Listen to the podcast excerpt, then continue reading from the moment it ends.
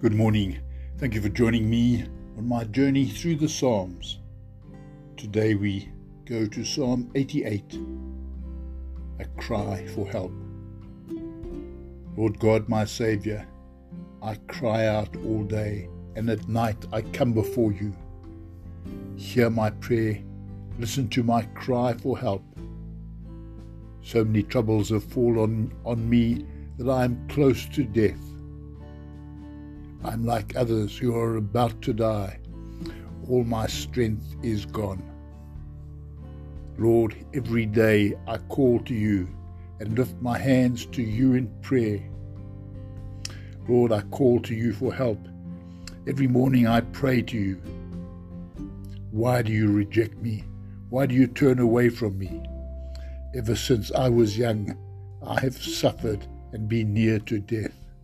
I'm worn out by the burden of your punishment. Thank you for listening. Have a wonderful day.